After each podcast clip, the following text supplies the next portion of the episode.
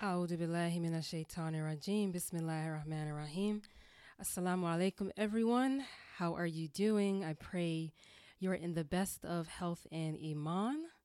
Really excited for today's podcast because it's really relates to me personally and it reminds me of myself and of the things that I need to work on. Over the last couple of weeks, I've had some members of my community uh, go through very trying and difficult times.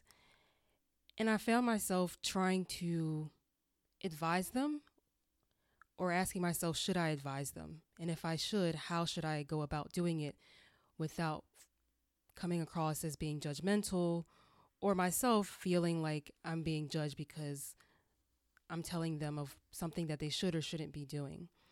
And it reminded me as I was struggling to figure out if I should say something or not. I talked to one of my really good sister friends, and she told me a hadith about in order to prevent something or in order to help someone through something, the best way to do it if you are unsure is to make dua for them because the dua will reach them much more quickly than uh, and will be much more effective than me trying to say something. And the hadith starts like this.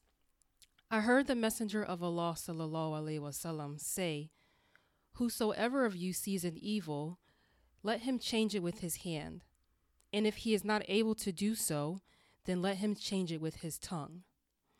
And if he is not able to do so, then with his heart, and that is the weakest of faith."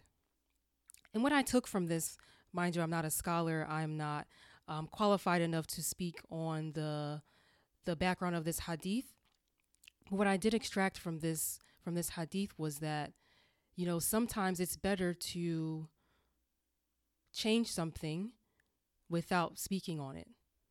So for example, if I see someone about to get hit by a car and I'm all the way across the street, there are three ways I could prevent this person from getting hit by a car.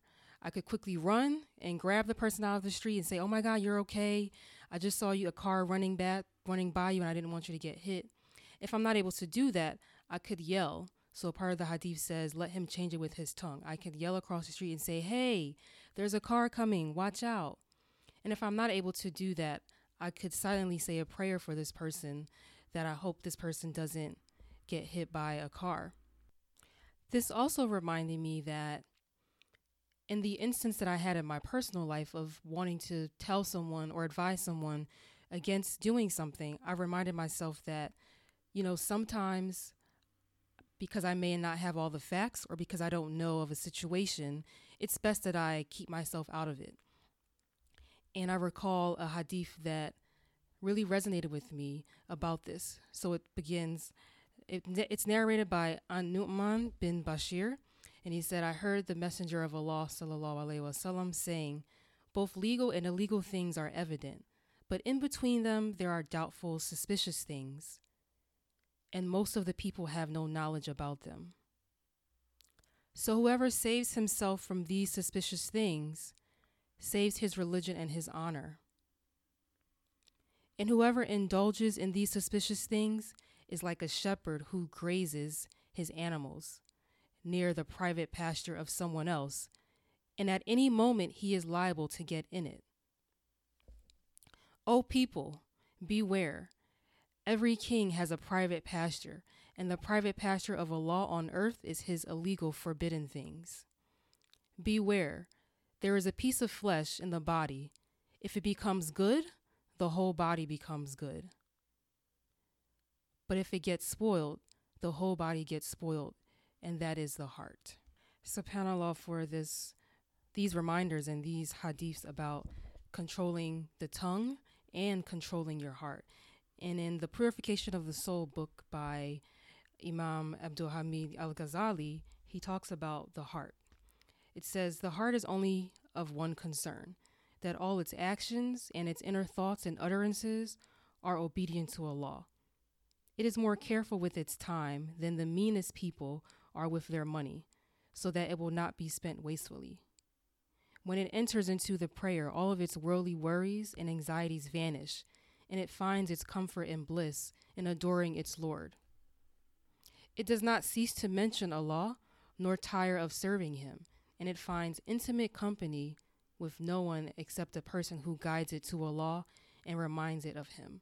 And these are the signs of a healthy heart. So I remind myself first and foremost to purify my intentions, to purify my actions in accordance to what Allah wants for me. And I pray that Allah subhanahu wa ta'ala protects me and protects you all listening. And whatever it is we are struggling with now, whatever it is that we have going through our minds or troubling us in our spirits and our souls, that we should remember that indeed within our body is a lump of flesh, and that is the heart. And everything that is good of the heart allows every other part of your body to become good. But if we have things in our heart that aren't good, then that affects the other parts of our body. Thank you so much for listening to this episode of Sisters Dua podcast. If you like what you hear, rate us on Apple Podcasts and leave us a comment or star ratings. Follow us on Instagram at Sisters Dua, that's S I S T E R S D U A, and subscribe to us on Apple Podcast app, SoundCloud, or wherever you listen to our podcast. I want to give a shout out to the women that attended the Sisters Dua Vision Board Party. Thank you so much for joining me and, and allowing us to prepare for the upcoming year and writing down our goals and our dreams and just having really good sisters, sister bonding and fellowship. May Allah continue to bless us all. Assalamu alaikum.